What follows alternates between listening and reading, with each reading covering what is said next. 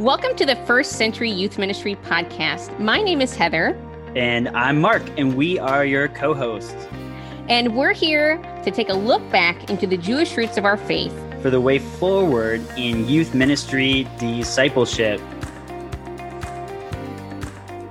This podcast is a part of the Youth Cartels Podcast Network. Hey friends, it's Heather here. Welcome back to the show. I'm going to be introducing a special episode for all of you this week as we continue our series on the Torah and the Gospels. So a few weeks ago, our friend John Farwell led us through a Zoom group discussion on the Hebrew mindset. And in that hour or more teaching that he did with us, he unpacked some really insightful and awesome things that really fit in and tie in perfectly with the current series that we're in. So we condensed a lot of what John said and brought in kind of some of the best and brightest spots from that time together to share some really awesome nuggets with you about Jesus in his Jewish context, pulling the Old Testament forward into his teaching in the first century. So friends, we hope you enjoy this episode and learn a thing or two more about your Rabbi Jesus. What I want to do is help look at the Bible and keep it in its context as we understand something. So this is the Lego brick I want to look at. A very famous passage. You all have heard this before. Uh, then you shall know the truth, and the truth will set you free. Now, that, that's been said at political rallies. It's been said yeah. at you know, to free slaves. I mean, it's, it's it's been a battle cry for lots of different things throughout human history. But let's take a step back, and I want you guys, if you have Bibles nearby, open up your Bibles to the book of John, and let's try to put this statement in more of a context. So how does this one verse fit into the larger story that God is saying? And it's actually a pivot point to something I think is pretty profound. So if we open up the story, We, and, and we're just going to fly by a very, very uh, cursory look at the story of this story. It starts in, in John seven.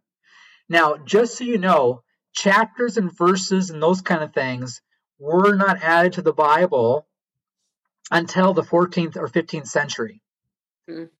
So typically, like my Bible right now, if you could see it, it has got chapters, it's got headings, it's got all these different things that break up the story. Yeah. That actually hurts us at some level. It helps us to find things quickly, but it also puts in artificial breaks in the story that aren't there. Mm. And we're just going to walk through chapters seven, eight, and nine and realize it's one story, not, mm. not separate stories. So it starts off with Jesus being in the temple, and it's at the feast of what someone say booths or tabernacles, or Sukkot is the Hebrew oh. word for that. It is the last of the seven feasts. We could do an hour and a half teaching just on that feast alone. That would be fascinating, but that's not what we have time to do. But I want you to understand that Jesus is at this feast, and he interrupts a ceremony that happened seven or eight days in a row, depending upon how you want to view the story. And on the last day of the feast, called the day, the great day of the feast, the, the high priest would go down to the pool of Siloam, would pick up water, march back up to the altar in the temple. He would march around the altar seven times, and then you would go up to the altar and pour out the water onto the altar. Now, why he's doing that is because it's not actually in the Bible. The, if you read the passages about the Feast of Sukkot, it never says to do that. This was a tradition that was added onto the Feast of Sukkot because it's at the end of the dry season and it's right before the beginning of the rainy season. Now, if you live in Israel, as I've had the privilege of it, you'll realize that from basically uh, April to about October, November, it's never going to rain. Now, you need rain to live. And there is this concept in the Bible that if you want something from God, you take what little you have of it and you pour it out before him as an offering, saying, God, if you don't show up mm. and give us more water, we're in trouble. Yeah. So the whole ceremony of what's called the libation ceremony at the time of Jesus was well established in Jewish history. And it was part of what they did during the Feast of Sukkot, even though the Bible does not record God ever saying to do this. Now, in the midst of this ceremony, the high priest would walk to the top of the of the altar, and before he poured out the water onto the altar, there would be a hush that would go over the crowd. Now, for those who've been to Israel, you realize that almost twenty-eight to twenty-nine football fields can fit on top of the Temple Mount at the time of Jesus. Mm. The temple itself is very small. It's only roughly about, the temple itself is only about uh, thirty feet by one hundred fifty feet. It's pretty small.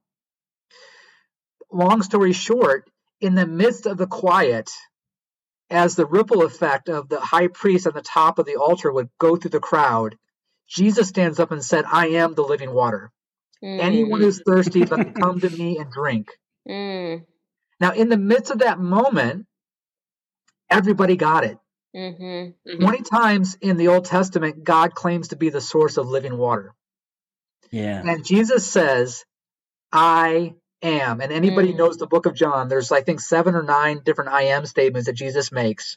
And all of them are ascribing to him in some way, shape, or form his Godheadship. Mm-hmm. Jesus claims in that moment, interrupts this ceremony, claims to be God on earth, mm-hmm. the source of living water. Now, in case we miss that, the very next thing in the story is they want to arrest him. Mm. The guys mm. that go to arrest him came back without him, and, and the priests say, "Well, didn't you arrest him?" He goes, "Did you hear him? Like, did you hear what he has to say? I don't want to arrest this guy."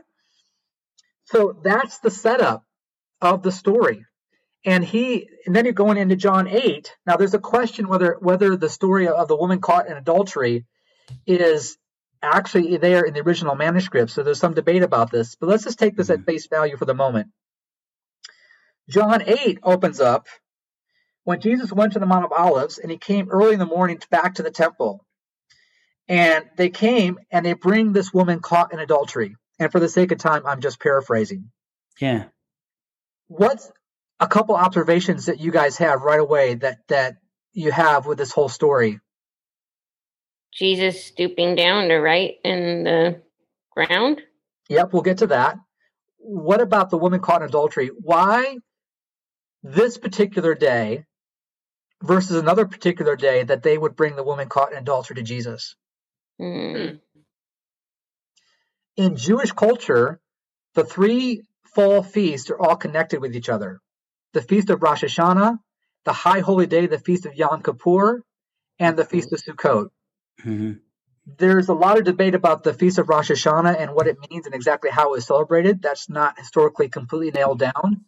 But many people believe it was a time of restoration and asking for forgiveness leading up to the Feast of Yom Kippur, the Day of Atonement. The Feast of Sukkot, following the Feast of Yom Kippur, is the only feast that God says to rejoice before me, which would make complete sense because all your sins just got forgiven. Mm. The belief was, according to the Mishnah, that you could ask for forgiveness all the way through the Feast of Sukkot. So these guys wait until there's no more forgiveness for the year. Wow. They wait mm. till the day after that to bring the woman caught in adultery in front of Jesus. Now they are trying to trap Jesus. Mm. The first question I have is, where's the guy? Right. You can't have adultery by yourself. The bottom line is they think they got Jesus trapped. Mm. Because if Jesus says, "Ah, forget about it, it's no big deal," who's he? Who's he got a problem with? Well, he has oh, a problem the woman's with sin. Yeah, the, the fact that he says adultery is no big deal. Who, what's who does he? He has a problem with, with Moshe. Yeah, exactly. God's word, what Moses said. If he says stone her, who does he have a problem with? Yeah, only the Romans, only the Romans could her. do capital punishment. Mm-hmm. But the so, law would require it, so he would he would be breaking Jewish law by not punishing her fully. Right. Or, and then he also would be in trouble with the Roman government because he can't do that. Only the Roman government could could assign somebody capital punishment.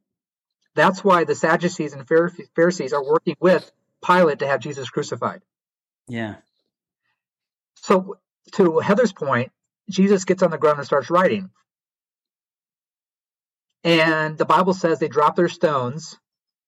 Well, the first question we ask is, what did he write? That's the first Western question we want to ask. But that's not the point. He drew a fish to show her that he was a Christian. There you go. I love it. I'm sorry. No, that's perfect. So the Bible says from older to youngest, they drop their stones and walk away to the point where it's only Jesus and her. Mm-hmm. Yeah. The bottom line is Jesus is doing a word picture from Jeremiah seventeen, which says, I will write your names in the dust and blow you away, you wicked men and leaders of Israel.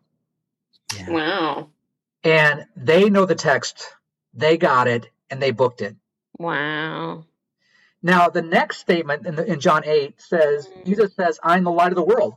Well, during the Feast of Sukkot, you would have these four menorahs that were seventy-five feet tall in the court of the women that when they were lit during the Feast of Sukkot, they would light up the whole temple as of noonday. And Jesus comes in and goes, what? Those are nothing. I'm the light of the world. I created the sun in the sky. Mm.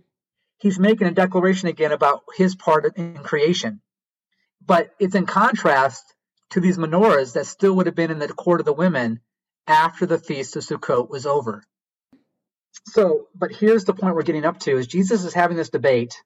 And then in John eight, there is a change of audience. Listen to this very carefully.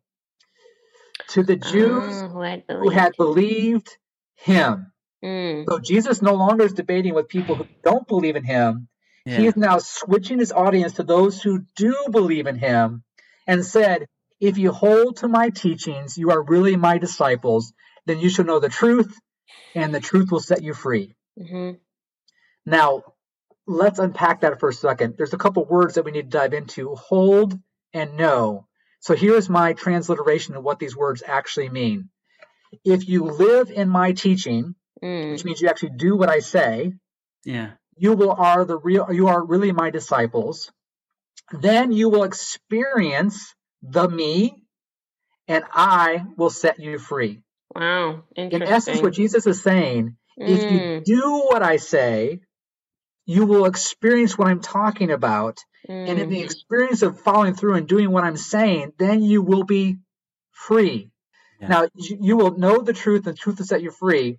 The word for know. In the Greek is gosnos.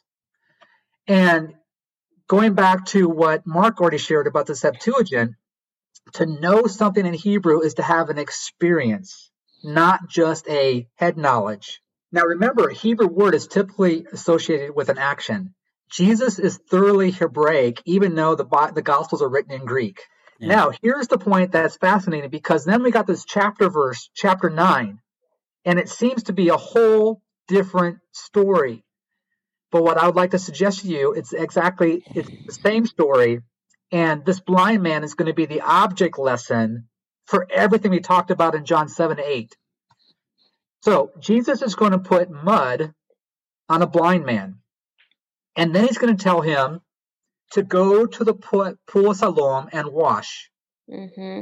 Now, we've already seen Jesus heal people at the drop of a hat. And so why in the world is he making this guy have to go from the Temple Mount all the way down to the Pool of Siloam, which is about a half quarter of a mile or a little bit longer walk from the from the Temple Mount to wash the mud off of his eyes? He is the object lesson for what Jesus said, if you do these things I'm saying, mm-hmm. then you will experience me and the truth will set you free. So go to the pool of Siloam and wash. There's lots of debate about how to translate the word Siloam. Um, it gets translated in general, the sent one. My archaeology professor, who is a non-believing Jewish uh, mm. expert, would say, no, that's not a good translation.